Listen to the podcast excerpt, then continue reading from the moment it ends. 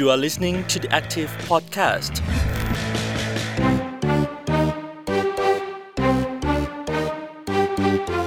สวัสดีคุณผู้ฟังค่ะ อยู่กับ Active Podcast นะคะ วันนี้ดิฉันอรุชิตา อุตมะโพคินค่ะ สวัสดีครับ ผมรัฐวิทย์วชานนท์ครับ ค่ะ เราสองคนก็จะมาชวนกันคุยในหัวข้อที่คุ้นเคย แล้วก็คุยกันมาหลาย EP แล้วนะคะ ก็คือเรื่องของขัดขัดแย้แย้งงไม่รุนแรง อ่าใช่ เราจะมาชวนกันปิดประตูความรุนแรง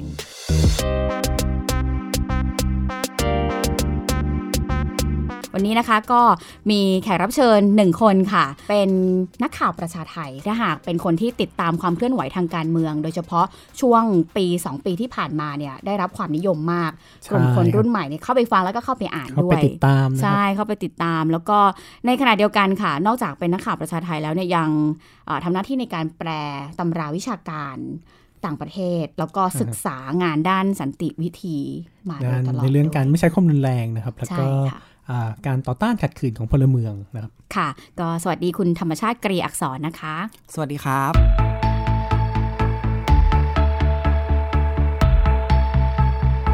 ตลอดปี 2563 เนี่ย เราจะเห็นว่าการเมืองของประเทศไทยโดยเฉพาะช่วงครึ่งปีหลังเนี่ย เข้มข้น แล้วก็ใช่มีเครื่องมือหลายอย่างที่ถูกนำมาใช้ แต่ว่าต้นปี 64 เนี่ย มีประเทศเพื่อนบ้าน มีความเคลื่อนไหว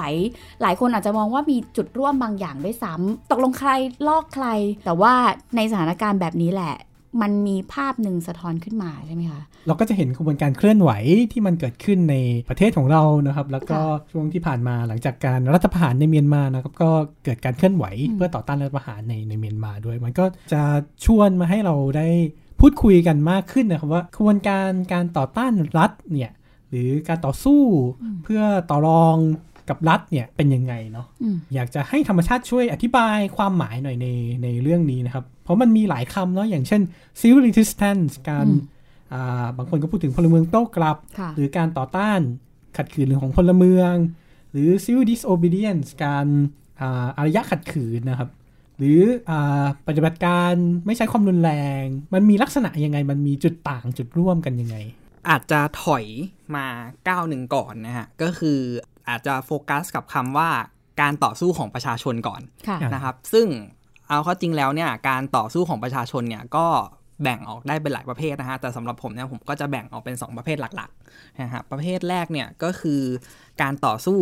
ของประชาชนโดยใช้ความรุนแรงนะครับ อันนี้อันนี้ก็จะเป็นแบบแรก ซึ่งในการใช้ความรุนแรงเนี่ยก็จะแบ่งออกเป็น 2 ประเภทย่อยนะครับ ประเภท ที่1เนี่ยก็คือ การต่อสู้โดยใช้ความรุนแรงแต่ไม่มีอาวุธอืมนะฮะอันนี้ก็จะอยู่ในรูปของการจลาจลการทำลายข้าวของการเอ่อปล้นสะดมการเอ่อทำลายสถานที่ราชการต่างๆนะฮะอันนี้ก็ค่ะคือประเภทหนึ่งอีกประเภทหนึ่งก็คือการต่อสู้โดยใช้ความรุนแรง แต่เป็นอืมการถืออาวุธอ่าใช่ไหมครับ อันนี้มันก็ ก้ากึ่งแล้วไม่รู้ว่าจะเรียกว่าเป็นการต่อสู้ของประชาชนหรือเปล่า เพราะว่ามันใกล้คำว่าการเป็นทหารเข้าไปทุกทีอืมใช่ไหมฮะอีกแบบหนึ่งก็คือการต่อสู้แบบไม่ใช้ความรุนแรง มันก็จะแบ่งออกได้เป็นอีกหลายวิธีมากๆ เช่น เอ่อ การต่อสู้ที่ส่วนใหญ่จะใช้คำว่าสันติวิธีใช่ไหมครับ เอออาจจะเป็นสัตยาเคราะห์แบบคันทีที่มีความเชื่อแบบฮินดูเข้ามาเกี่ยวข้องใช่ไหมครับ เชื่อว่าชีวิตเป็นสิ่งศักดิ์สิทธิ์ ใช่ไหมฮะ ฉะนั้นเนี่ยคุณจะล่วงละเมิดเออสิ่งศักดิ์สิทธิ์อันนี้ไม่ได้อะไรเงี้ยฮะ อีกแบบหนึ่งก็คือการต่อสู้แบบที่เราเห็นอยู่ในปัจจุบันนะฮะ ซึ่งเออสำหรับผมผมจะเรียกแบบนี้ว่าปฏิบัติการไร้ความรุนแรงค่ะหรือเรียกว่า การต่อต้านขัดขืนของพลเมืองนะฮะซึ่งเป็นคำที่ช่วงหลังใช้กันมากขึ้นนะครับอืมเออผมก็รู้สึกว่าเออปรากฏการณ์ในพม่า แล้วก็ในไทยตอนนี้ก็น่าสนใจเนาะเพราะว่าสมัยก่อนเนี่ยเราก็จะเห็นว่าเออเราสู้รบกันมาตลอดอืมใช่ไหมฮะใช่เออพม่าเนี่ยเป็นศัตรูของเราใช่ไหมครับ เข้ามาตีบ้านเราหรือแม้กระทั่งช่วงโควิด ก็ตามเนี่ยก็จะบอกว่าพม่ามาตีเมืองเราแล้วค่ะใช่ไหมครับอืมแต่พอใช่มีรัฐประหารปุ๊บ เรื่องเล่ามันเปลี่ยนไปในทันทีมีจุดนะครับร่วมเนาะมันมีจุดร่วมกันใช่ไหมฮะพม่าไม่ใช่ศัตรูของเราอีกต่อไปใช่ไหมค่ะฮะเออพม่าประชาชนพม่าเป็นเพื่อนของเราเพื่อนร่วมใไหคชะตากรรมเป็นเพื่อนร่วมชะตากรรมของเราอืมและมีศัตรูร่วมกันก็คือรัฐบาลทหารอืมใช่นะฮะก็จะทำให้เห็นว่านาร์เรทีฟมันเปลี่ยนไปแล้วก็เออการต่อสู้แบบไร้ความรุนแรงเนี่ยก็เข้ามามีบทบาทมากขึ้น ก่อนหน้าเนี้ยกระบวนการทางการเมืองของไทยเนี่ยมันก็จะมีกลุ่มที่ชัดเจนว่าต่อต้านการรัฐประหารออกมาครับแต่ว่าพอประเทศเพื่อนบ้านแบบเมียนมาโดนอีกครั้ง มันเหมือนเห็นภาพมุมกลับว่าเป็น flashback เออเออ flashback แล้วก็การรัฐประหารถ้าเราไม่ของเมืองไทยไม่ลุกขึ้นมาแบบทำอะไรกับมันจริงจังเนี่ย เรา กลับไปเป็นแบบพม่าในอดีตแน่เลยอะไรเงี้ยกระแสการต่อต้านระบบอำนาจนิยมอืมก็แพร่หลายอยู่ในเออในอาเซียนอยู่แล้วนะครับ เพราะว่าอย่างที่เราเห็นกันในอาเซียนเนี่ยคือทุกประเทศก็จะมีปัญหาเรื่องนี้หมดอืมอืมใช่ไหมครับเออต่อให้เป็นประเทศสิงคโปร์อืมก็ตามที่เขาเรียกกันว่าประชาธิปไตยไม่เสรีนะครับอ่าหรือว่าใช่ illiberal democracy ใช่ไหมค่ะคือมีการเลือกตั้งอะไรก็ตามแต่ว่าประชาชนเนี่ยยังถูกริดรอนสิทธิเสรีภาพในการแสดงออกอยู่อืมผมก็รู้สึกว่ามันเป็นเอ่อความรู้สึกในภูมิภาคแล้วว่าไม่ว่าจะมีข่าวที่ใดก็ตามใช่ไหมฮะอ่าก็จะมี keyword ขึ้นมาก็คือโสมมประชาคมอาเซียนอืมใช่ไหมฮะอืมเออคำนี้ก็จะเป็นเป็นสิ่งที่ติดหูอยู่เสมอ แต่ค่ะผมก็ยังรู้สึกว่าเออกรณีของไทยกับพม่าเนี่ยยังต่างกันอยู่อ่าหากจะตั้งข้อสังเกตนะครับค่ะก็คือว่าเออในเคสของพม่าเนี่ยเป็นเรื่องการต้านรัฐประหาร ซึ่งการต้านรัฐประหารเนี่ยจะเกิดขึ้นเร็วมาก นะครับโดยปกติแล้วเนี่ยการรัฐประหารเนี่ยจะเกิดขึ้นโดยใช้เวลาเพียงแค่ 2-3 วันเท่านั้นเองนะครับ ในบางเคสอาจจะนานหน่อยก็จะ 16 วันอืม2สัปดาห์ 3 สัปดาห์อะไรครับ แต่ส่วนใหญ่ก็จะช่วงเนี้ยครับ เพราะว่ารัฐประหารเขาจะต้องยึดอำนาจโดยฉับพลันค่ะใช่ไหมครับถ้าไม่ถ้ายึดแบบค่อยเป็นค่อยไปเนี่ยไม่ทันมันการไม่ทันการใช่ไหมฮะเพราะว่ามันคือการปล้นอำนาจอะอ่าคุณจะใช่ปล้นคุณก็ต้องทำเร็วอืมนะครับฉะนั้นการต้านเนี่ยคุณก็จะต้องต้านเร็วด้วยฮะค่ะ ฉะนั้นในช่วง2องสัปสองสามสัปดาห์ที่ผ่านมาเนี่ยเราก็จะเห็นว่าในพม่าเนี่ยระดมคนเร็วมากอืมใช่ไหมครับ แล้วก็เหมือนกรอเทปอะครับเหมือนการเหมือนการต่อสู้ของประชาธิปไตยในไทยแหละแต่กรอเทปเร็วมากอืมนะครับมี Fast การเดินขบวน forward เลยนะครับมีการแฟชั่นมีการอะไรก็ตามใช่ไหมคือ 6 เดือนของไทยเนี่ยคือเท่ากับ3 3สัปดาห์ในพม่า เพราะว่าของเราเนี่ยมีการรับประหารมานาน 6 ปีแล้วอ่าใช่ไหมครับแล้วก็อยู่ในระบบเผด็จการมานานแล้ว ฉะนั้นเนี่ยการต่อสู้ของเราก็เลยถูกเรียกว่าเป็นการต่อสู้เพื่อประชาธิปไตยมากกว่า ซึ่งอ๋อมันจะเป็นการต่อสู้ที่กินเวลานาน แล้วก็เหมือนการวิ่งมาราธอนค่ะใช่ไหมฮะของพม่าเนี่ยเหมือนวิ่งร้อยเมตร แต่ว่าถ้ารอบนี้พม่าสู้แล้วแพ้เนี่ยก็จะวิ่งมาราธอนแบบเหมือนเรากันเหมือนเราเนาะอืมนะครับ อันนี้ก็จะเป็นความเหมือนแล้วก็ความต่างที่เกิดขึ้น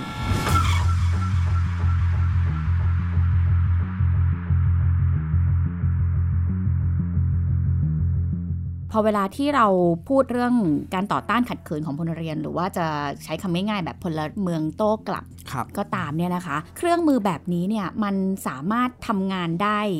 ในกี่รูปแบบ คือคือหมายความว่าถ้าเราเราตัดไอ้เรื่องของการใช้ความรุนแรงออกไปก่อน อาจจะเล่าคำนิยามก่อนแล้วกันเนาะค่ะคำนิยามของมันเนี่ยก็คือการใช้เครื่องมือทางการเมืองเศรษฐกิจแล้วก็สังคมนะครับอืมในการต่อสู้เพื่อเรียกร้องให้สังคมเสรีและเป็นธรรมขึ้นอืมใช่ไหมครับ ซึ่ง ตามตำราของยินชาร์ปซึ่งเป็นบิดาของเออสันติวิธีสมัยใหม่เนยครับเขาก็จะนิยามว่ามันแบ่งออกเป็น2-3รูปแบบค่ะใช่ไหมครับหนึ่งคือการประท้วงอีกแบบหนึ่งก็คือการไม่ให้ความร่วมมือ หมายถึงอะไรบ้าง ก็อาจจะเป็นการบอยคอตไม่ซื้อสินค้าอ่าอาจจะหมายถึงการนัดหยุดงาน การประกาศไม่ยอมรับความชอบธรรม ของรัฐบาลชุดปัจจุบันอะไรเงี้ยฮะ สุดท้ายคือการแทรกแซงโดยไม่ใช้ความรุนแรง อาจจะเป็นการเข้าไปยึดสถานที่ราชการตามตำราของจีนชาร์ปแล้วเนี่ยก็จะแบ่งเป็นสามประเภทแบบนี้ค่ะนะครับถามว่ามันทำงานยังไงอืมมันทำงานโดยใช้กลไกประมาณ 2-3 อย่างค่ะนะครับหนึ่งคือโน้มน้าวใจฝั่งตรงข้าม คือคุณออกมาประท้วงเนี่ยคุณก็ขอให้เขาเนี่ยเปลี่ยนใจมาทำตามความต้องการของคุณเสีย อีกแบบหนึ่งการทำให้เกิดการต่อรองค่ะ อันที่ 3 คือการบีบบังคับ ปฏิบัติการไร้ความรุนแรงเนี่ยสามารถที่จะบีบบังคับให้ผู้มีอำนาจลงจากอำนาจได้ ถ้าคุณ มีพลังมากพอ การที่เราทำความเข้าใจคำนิยามใหม่เนี่ยก็สำคัญนะคะพอนันฟังนันรู้สึกว่ามันเหมือนมันขยายพื้นที่ของรูปแบบปฏิบัติการที่ไม่ใช้ความรุนแรงให้มันกว้างขึ้นน่ะ มันเหมือนกับว่าในบทบาทของพลเมือง หรือว่าการลุกขึ้นมาต่อต้านรัฐด้วยเอ่อเหตุผลเรื่องความไม่เป็นธรรมความไม่ชอบธรรมนานาประการก็ตามเนี่ย แต่ว่าพอเราไปขีดวงของรูปแบบการเคลื่อนไหวสันติวิธีที่มันแคบเนี่ยมันทำให้กลุ่มเคลื่อนไหวมีทางเลือกที่น้อยในการที่จะหยิบมามาโต้กลับ แต่ว่าใช่พอเราทำความเข้าใจนิยามใหม่เนี่ยเป็นอ่าการปฏิบัติการที่ไม่ใช้ความรุนแรง มันเหมือนกับทำความเข้าใจเรื่องความรุนแรงใหม่อะแล้วมันทำให้เห็นเลยว่ามันไม่มีใครต้องเสียชีวิตนี่ มันไม่มีการที่แบบออกมาฆ่าฟันกันนี่ เพียงแต่ว่ามันกดดันจนถึงที่สุดทำให้ เกิดความเปลี่ยนแปลงในระดับของรัฐได้อะไรอย่างเงี้ยป่ะะครับ คือในการต่อสู้แบบไม่ใช้ความรุนแรงเนี่ยครับ ไม่ได้หมายความว่าจะไม่มีการนองเลือดนะอ๋ออ่าอาจจะมีการนองเลือดก็ได้อ่าแต่ว่าต้องมั่นใจว่าการนองเลือดเนี่ยจะไม่เกิดจากเราอ๋ออมจากจากเรานี่คือหมายถึงว่าฝากจากฝ่ายของประชาชฝั่งนประชาจากชจากนฝ้ากใช่ไหมของคะประชาชนโอเคที่ต่อสู้ทำไมต้องไม่ใช้ความรุนแรงด้วยอืมปล่อยให้เขาทำร้ายเราทำไมตลอดอืมใช่ไหมครับ สาเหตุที่จะต้องทำแบบนี้เนี่ย เพราะว่ามันเป็นความชอบธรรมของเรา ทันทีที่เราต่อสู้สิ่งที่จะเกิดขึ้นตามมาก็คือรัฐเนี่ยก็จะใส่ร้ายป้ายสีเราอืมเกินจริงอืมนะฮะว่าเราเนี่ยเป็นพวกหัวรุนแรงเป็นพวกก่อการร้ายเผลอๆจะเป็นผู้วางระเบิดด้วยอืมซ้ำใช่ไหมครับอืมแล้วก็ใช้อำนาจรัฐในการปราบปรามเราค่ะก็คือกำลังทหารนั่นแหละ เป็นเกมที่เอ่อผู้มีอำนาจถนัดอ่าใช่เพราะว่าเขามีกำลังอาวุธมากกว่าเราอืมใช่ไหมครับอืมฉะนั้นเนี่ยวิธีการที่เราจะปิดประตูความรุนแรง ก็คือเราเนี่ยจะต้องพยายามรักษาสิ่งที่เรียกว่าวินัยของการไม่ใช้ความรุนแรงเอาไว้ค่ะ การทำแบบนี้เนี่ยจะทำให้เราเนี่ยยังมีความชอบธรรม แล้วทหารตำรวจก็จะลังเลว่า เอ๊ะ ฉันจะใช้ความรุนแรงกับพวกเขาดีไหม ทันทีที่ใช้ความรุนแรงกับพวกเขาเนี่ย เขาก็จะถูกมองว่าเขาทำร้ายประชาชนผู้บริสุทธิ์ค่ะใช่ไหมครับอืมซึ่งการทำแบบนี้เนี่ย ก็จะทำให้เขาเสียความชอบธรรมหมดความชอบธรรมและทำให้ประชาชนที่จากตอนแรกไม่สนใจการเมืองค่ะหรืออาจจะวางเป็นวางตัวอยู่เป็นกลางเนี่ยอืมมาเข้าร่วมกับเอ่อขบวนการต่อต้านมากขึ้นค่ะปรากฏการณ์แบบนี้ในภาษาอังกฤษเขาเรียกว่าการ backfire backfire อ่า backfire หรือว่าเออบางคนก็จะ แปลคำนี้ว่าดาบนั้นคืนสนองนะครับผมก็จะแปลคำนี้ว่าการสะท้อนกลับค่ะอันนี้ผมก็จะยกตัวอย่างอืมเล่าให้ฟังก็คือในช่วงทศวรรษที่ 2000เนี่ยครับที่ผ่านมาค่ะถ้าผมจำไม่ผิดน่าจะเป็นปี 2009มั้งค่ะที่ฮอนดูรัส นะฮะคนตายไปหลายพันคนเหมือนกันค่ะโอ้ครับ แล้วก็มีการลอบสังหารใช้ sniper ชัดเจนนะครับ แล้วก็เออคนหลายหมื่นคนหลายแสนคนต้องลี้ภัยออกจากประเทศออกจากประเทศค่ะนะครับเพราะว่ามีการรัฐประหารเกิดขึ้นแบบเนี้ยแหละอืมแต่ว่ารัฐไทยเนี่ยพูดในแง่หนึ่งแล้วก็คือฉลาดกว่าค่ะนะครับ ก็คือค่อยๆปรับค่อยๆ ยกระดับไปทีละนิดละน้อยค่ะนะครับเรื่องค่ะเรื่องความชอบธรรมมันสำคัญเหมือนกันนะครับอืมว่าคือถ้าใช้ความรุนแรงปราบปรามไปโดยตรงเลย มันก็ยิ่งทำลายความชอบธรรมของของตัวรัฐบาลเนาะ ใช่ครับอ่าแล้วก็ในสถานการณ์อย่างนี้ด้วยสื่อด้วยอะไรมันสามารถเห็นได้ทันทีอะ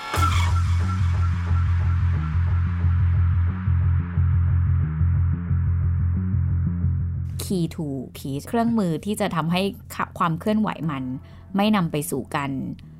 ความรุนแรงจากฝ่ายของกลุ่มผู้ชุมนุม อยากให้ธรรมชาติขยายความตรงนี้อืมจริง ๆ อันนี้เป็นเรื่องของกุญแจสำคัญอ่าของการต่อสู้ด้วยการไม่ใช้ความรุนแรงนะครับทำยังไงถึงจะสำเร็จนะครับ ก็จะมีคีย์เวิร์ดอยู่ 3 อันก็คือเรื่องเอกภาพใช่ไหมครับเห็นไปในทิศทางเดียวกัน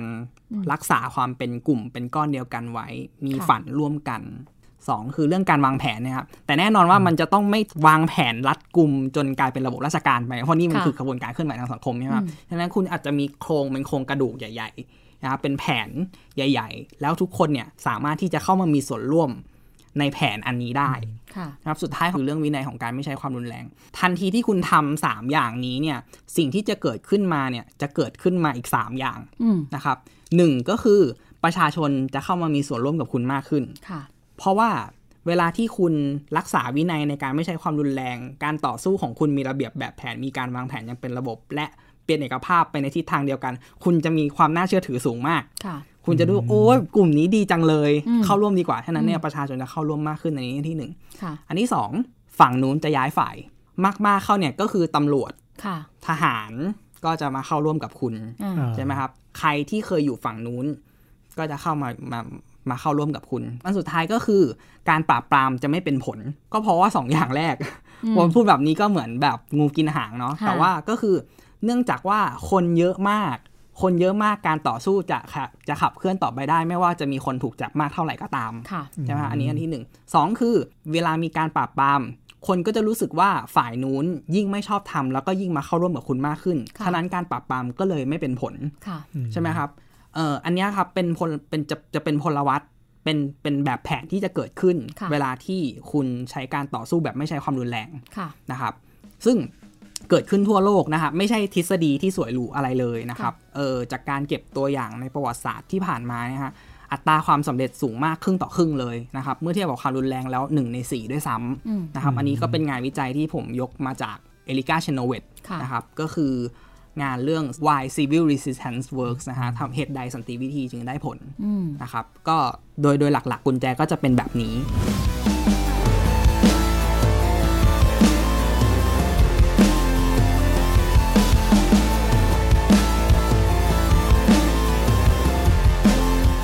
เรื่องรื่องของการปิดประตูความรุนแรง มันมีการหยิบ ใช้เครื่องมือแบบออนไลน์ การอ่าระดมคนรุ่นใหม่ผ่านสื่อโซเชียล เฉพาะแค่แพลตฟอร์มออนไลน์แบบนี้สำหรับการนัดหมาย หรือการเผยแพร่แถลงการณ์การสื่อสารกับแนวร่วมผ่านออนไลน์เนี่ยเครื่องมือแบบนี้จริง ๆ มันเพียงพอไหมคะสำหรับป้องกันไม่ให้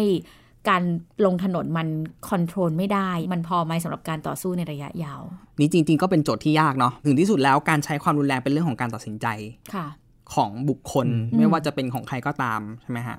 อินเทอร์เน็ตเนี่ยก็มีข้อดีใช่ไหมครับ อย่างที่เราเห็นกันอยู่มันเป็นจุดนัดหมายของค่ะการประท้วงนะครับโพสต์ปุ๊บเรียกคนปุ๊บไปปั๊บจะแกงรัฐปุ๊บก็แกงได้เลยอืมเปลี่ยนเปลี่ยนสถานที่สถานที่ชุมนุมได้อย่างรวดเร็ว แล้วก็ค่ะระดมพลได้อย่างรวดเร็วอืมแต่ว่าอินเทอร์เน็ตมีข้อเสียแน่นอน เพราะว่ามันไม่สามารถร้อยรัดเชื่อมผู้เข้าร่วมให้มีสำนึกอันหนึ่งอันเดียวกันได้ค่ะนะครับคือพอทุกคนไปเนี่ยก็จะไปในด้วยด้วยความรู้สึกที่เป็นปัจเจกค่ะ ใช่ไหมครับ ซึ่งมันจะต่างกับเวลาที่คุณมีชุมชนชุมชนหนึ่งอยู่เป็นอ่าชุมชนออฟไลน์อืมนะครับมันมันจะมีการตัดสินใจอีกแบบหนึ่งซึ่งมันให้พื้นที่กับการเตรียมการกับคุณมากกว่า นะฮะอันนี้ผมยกตัวอย่างย้อนกลับไปในช่วงทศวรรษที่ 1970 นะครับ ในการต่อสู้เพื่อสิทธิพลเมืองในสหรัฐอเมริกานะครับ ตอนนั้นเนี่ยก็จะมีสิ่งที่เรียกว่า racism หรือการเหยียดชาติพันธุ์อืมคนขาวเนี่ยก็จะได้รับอภิสิทธิ์ในสังคมใช่ไหมครับ ได้อยู่ในโรงเรียนที่ดีกว่า ได้รับบริการสาธารณะที่ดีกว่า ไม่ว่าจะเป็นการขึ้นรถเมล์หรือว่าการกินข้าวหรือว่าการอะไรก็ตามนะครับมันอยู่ในทุกส่วนของสังคมนะครับค่ะวิธีการต่อสู้ของคนผิวสี หรือว่าคนแอฟริกันอเมริกันในสหรัฐอเมริกาเนี่ยคือเขาก็ต้องไปทวงคืนบริการอืมสาธารณะเหล่านี้นะครับอืมอย่างเช่นเขาก็จะต้องไปนั่งบนรถเมล์ค่ะใช่ไหมครับเขาก็จะต้องไปนั่งในร้านอาหารที่ไม่อนุญาตให้คนดำอ่าเข้าไปนั่งได้ใช่ไหมครับค่ะแต่ว่า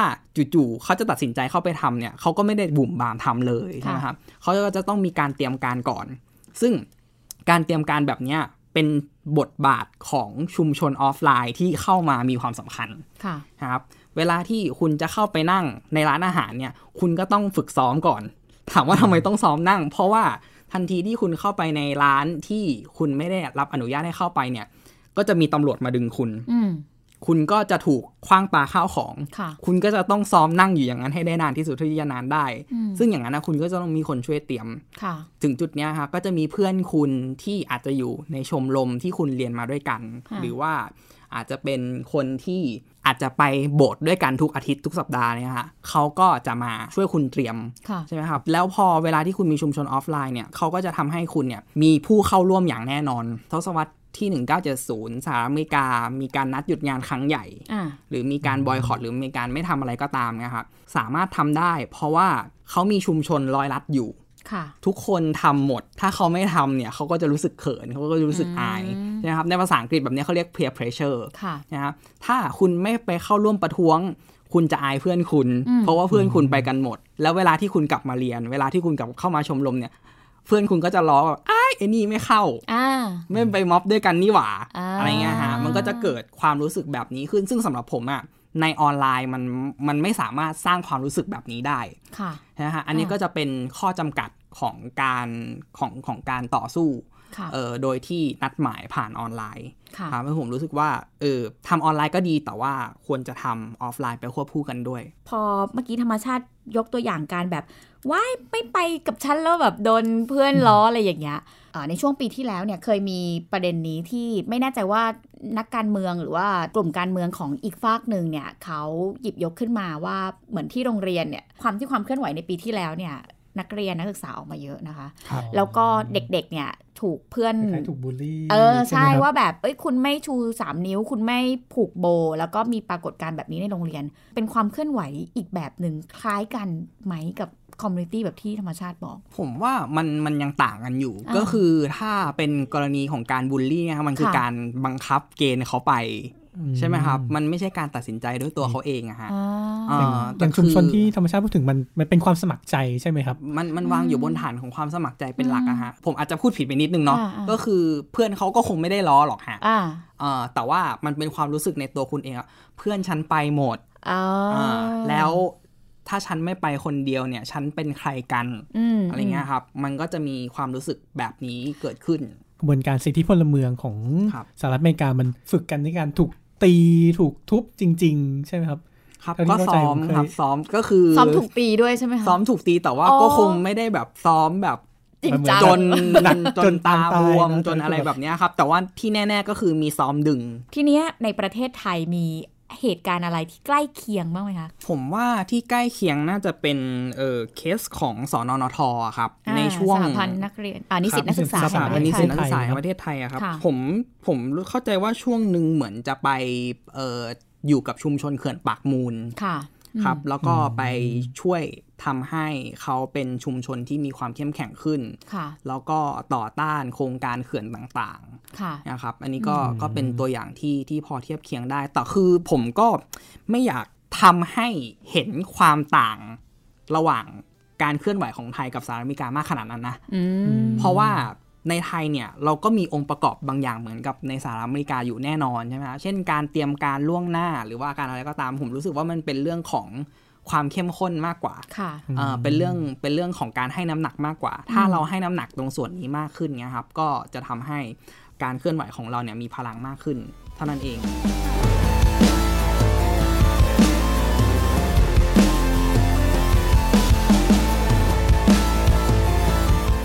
พอยกตัวอย่างเรื่องสนนทเนี่ยถ้าแนนเห็นแนนเห็น 2 มิติเนาะ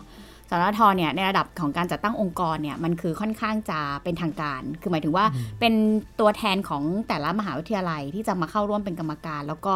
เอ่อตัดสินใจว่าจะ movement สิ่งนี้เคลื่อนสิ่งนี้หรือว่ามีจุดยืนแบบนี้ แต่กับอีกด้านหนึ่งวิธีการที่สนทลงไปทำงานกับชุมชนกับชาวบ้านเนี่ยจริง ๆ รูปแบบการทำงานแทบจะไม่ต่างกับองค์กรไม่แสวงหากำไรหรือว่า NGOs ในปัจจุบันด้วยซ้ำทีเนี้ย ถ้าหากว่าอ่ากระบวนการแบบนี้มันจะนำไปสู่อ่าการสร้างคอมมูนิตี้หรือว่าชุมชนในการที่จะอ่าลุกขึ้นมาต่อต้านขัดขืนในระดับพลเรือนเนี่ยไอสิ่งที่บอกว่าประเทศไทยใกล้เคียงที่สุดเนี่ยมันคือรูปแบบของการจัดตั้งองค์กร หรือรูปแบบของการทำงานกับชุมชน ถ้าอย่างนั้นเนี่ยหมายความว่าการ movement แบบ NGO activist หรือนักกิจกรรมที่มีอยู่ มันก็พอจะมีหนทางที่นำไปสู่ การเกิดขึ้นในปี 1970 ได้เหมือนกันหรือเปล่าคะทำได้ครับอืมผมคิดว่าขบวนการนักศึกษาในไทยตอนนี้ก็มีศักยภาพในการค่ะทำนะครับอืมแล้วก็จริง ๆ ก็กำลังทำกันอยู่ค่ะนะครับ อย่างเช่นการไปดูเหมืองที่เลยอ่าที่จังหวัดเลยใช่ไหมค่ะครับ หรือว่าเรื่องเซฟบางกลอยอ่าจะนะเยครับอะไรอย่างเงี้ยไหมเรื่องคะเรื่องจะนะอะไรเงี้ยครับ คือเรื่องเรื่องเหล่านี้เนี่ยก็เป็นเรื่องที่ผูกโยงอยู่กับชุมชนค่ะแล้วก็มีนักศึกษาเป็นแกนนำอืม หรือว่ามีนักศึกษาเข้าไปประสานงานไปพยายามติดต่ออยู่ค่ะมามามาโดยตลอดใช่ไหมครับ หรืออย่างเรื่อง EEC ในภาคตะวันออกเนี่ยครับ ก็อ่าก็ผูกอยู่กับนักกิจกรรมของมหาวิทยาลัยบูรพาพอสมควรค่ะนะครับ ฉะนั้นพวกนี้เนี่ยก็คือลิงก์กันอยู่อยู่แล้วนะ อย่างเช่น พนักงานออฟฟิศในไทยเนี่ยไม่มีสาภาพแรงงานอ่าใช่เราจะพยายามรวมกลุ่ม หรือว่าตั้งเป็นสาภาพแรงงานขึ้นมาได้ไง เพราะว่าถ้าคุณไม่มีสาภาพแรงงานเนี่ยนัดหยุดงานยากมากค่ะอืมใช่ไหมฮะ ถ้าถ้าคุณเอ่อคิดถึงเรื่องการนัดหยุดงาน โอเค มันคงจะมีคนเถียงแหละว่า นัดหยุดงานตอนนี้สภาพเศรษฐกิจแบบนี้จะบ้าเหรออ่าใช่ไหมครับอันนี้อาจจะเป็นอีกบริบอัทนนี้หอันนึ่งนี้อันนี้ก็จะเป็นอีกประเด็นหนึ่งค่ะใช่ไหมครับอืมแต่ผมรู้สึกว่าแน่นอนแหละ ถ้าคุณสามารถตั้งสาภาพแรงงานพนักงานออฟฟิศได้เนี่ยค่ะคุณก็จะมีอำนาจต่อรองกับนายจ้างมากขึ้นอืมอืมอ่าสามารถที่จะกดดันเรียกร้องรัฐบาลได้มากขึ้นใช่ไหมครับอันเนี้ยครับคือตัวอย่างของการสร้างชุมชนแบบค่ะออฟไลน์ การรวมกลุ่มใช่ไหมครับคืออย่างที่สถานการณ์ที่เกิดขึ้นในเมียนมาเนาะมีการนัดหยุดงานของ ข้าราชการในกระทรวงต่างๆนะครับรวมถึครังบศาลด้วย หรือการนัดหยุดงานของแรงงานของกลุ่มต่างๆเนี่ยมันอาจจะเป็นอย่างที่ธรรมชาติพูดถึงมันก็เป็นชุมชนของวิชาชีพของเขาแล้วก็ก็จัดตั้งในในส่วนนี้ด้วยเนาะมันไม่ใช่แค่สิ่งที่มันเกิดขึ้นในในระบบออนไลน์อย่างเดียว ใช่ครับ แล้วผมก็คิดว่าการตั้งกลุ่มแบบเนี้ยมันมีศักยภาพในการปิดสวิตช์ความรุนแรงได้ค่ะ เพราะว่าการต่อสู้เป็นเรื่องการนัดหยุดงานเป็นหลัก รัฐจะเอาอะไรมาปราบคุณละ่ะ คุณไม่ได้อยู่บนถนนอืมถ้าคุณไม่ทำงานให้ เขาก็ทำงานไม่ได้ เขาก็สั่งใครไม่ได้นะครับ เป็นวิธีการที่ทรงพลังมาก แล้วก็ทำให้โอกาสการปราบปรามเนี่ยแทบจะเป็นศูนย์เลยอืมเขาไม่ได้อยู่บนท้องถนนเนอะอยู่ที่บ้าน ใช่ค่ะถ้าถ้าถ้าจะเกิดการปราบปรามในกรณีนั้นขึ้นจริง ๆ เนี่ย ก็คือเขาก็ต้องมาลากคุณออกจากบ้านอะแล้วภาพมันจะโหดร้ายมากอืมนะครับ แล้วมันก็จะทำให้การต่อต้านยิ่งรุนแรงขึ้นค่ะรุนแรงขึ้นในที่นี้ไม่ใช่ความรุนแรงนะ หมายถึงว่ามันมีพลังมากขึ้นนะครับ ค่ะคือเมื่อก่อนเนี่ยมันอาจจะใช้คำว่าแบบการเมืองภาคประชาชนหรือเปล่าอ่าอ่าใช่ไหมใช่ถ้าถ้าคำเนี้ยจะช่วงหนึ่งจะมีความหมายที่กว้างขึ้นนั่นหมายความว่าการต่อสู้แบบเนี้ยไม่ได้หมายถึงการต่อต้านแค่ตัวรัฐแบบรัฐบาลทหาร หรือว่าเอ่อรัฐแบบแบบสเตทอะนะแต่ว่าต่อสู้กับอะไรก็ได้อะกับนายจ้าง ต่อสู้กับอ่าเรียกร้องอาสวัสดิการ เรียกร้องสิทธิที่ควรจะได้รับอ่าอ่าในในความหมายแบบกว้างเนี่ย เครื่องมือแบบนี้เนี่ยน่าสนใจเลยทีเดียว เพราะว่าด้วยความที่ปีที่ผ่านมาเนี่ยเราอาจจะเห็นบทบาทของคนรุ่นใหม่ แล้วก็สื่อโซเชียลมีเดียมาก แต่ว่าพอมองไปอีกด้านหนึ่งเราก็จะเห็นว่า เฮ้ยจริงๆไอการเมืองภาคประชาชนระดับพื้นที่เนี่ยมันก็ยังมี movement อยู่นี่นามันก็มีความสำคัญนะครับอ่าใช่ แล้วก็ถ้าหากมันมาปลักอินกันได้เนี่ย มันก็จะเห็นว่าการเคลื่อนไหวมันทรงพลังขึ้น แล้วก็ที่สำคัญคือมันก็ช่วยในการปิดสวิตช์ความรุนแรงเหมือนกัน ใช่ครับอ่าอืมใช่ไหมคะ คนคนเดียวด้วยด้วยตัวเองก็อืมไม่ได้มีพลังมากครับอืมมันต้องทำด้วยกันอย่างอืมเป็นระบบมีการวางแผน และเห็นภาพการต่อสู้ไปในทิศทางเดียวกัน การค่ะต่อสู้ถึงจะมีพลังขึ้น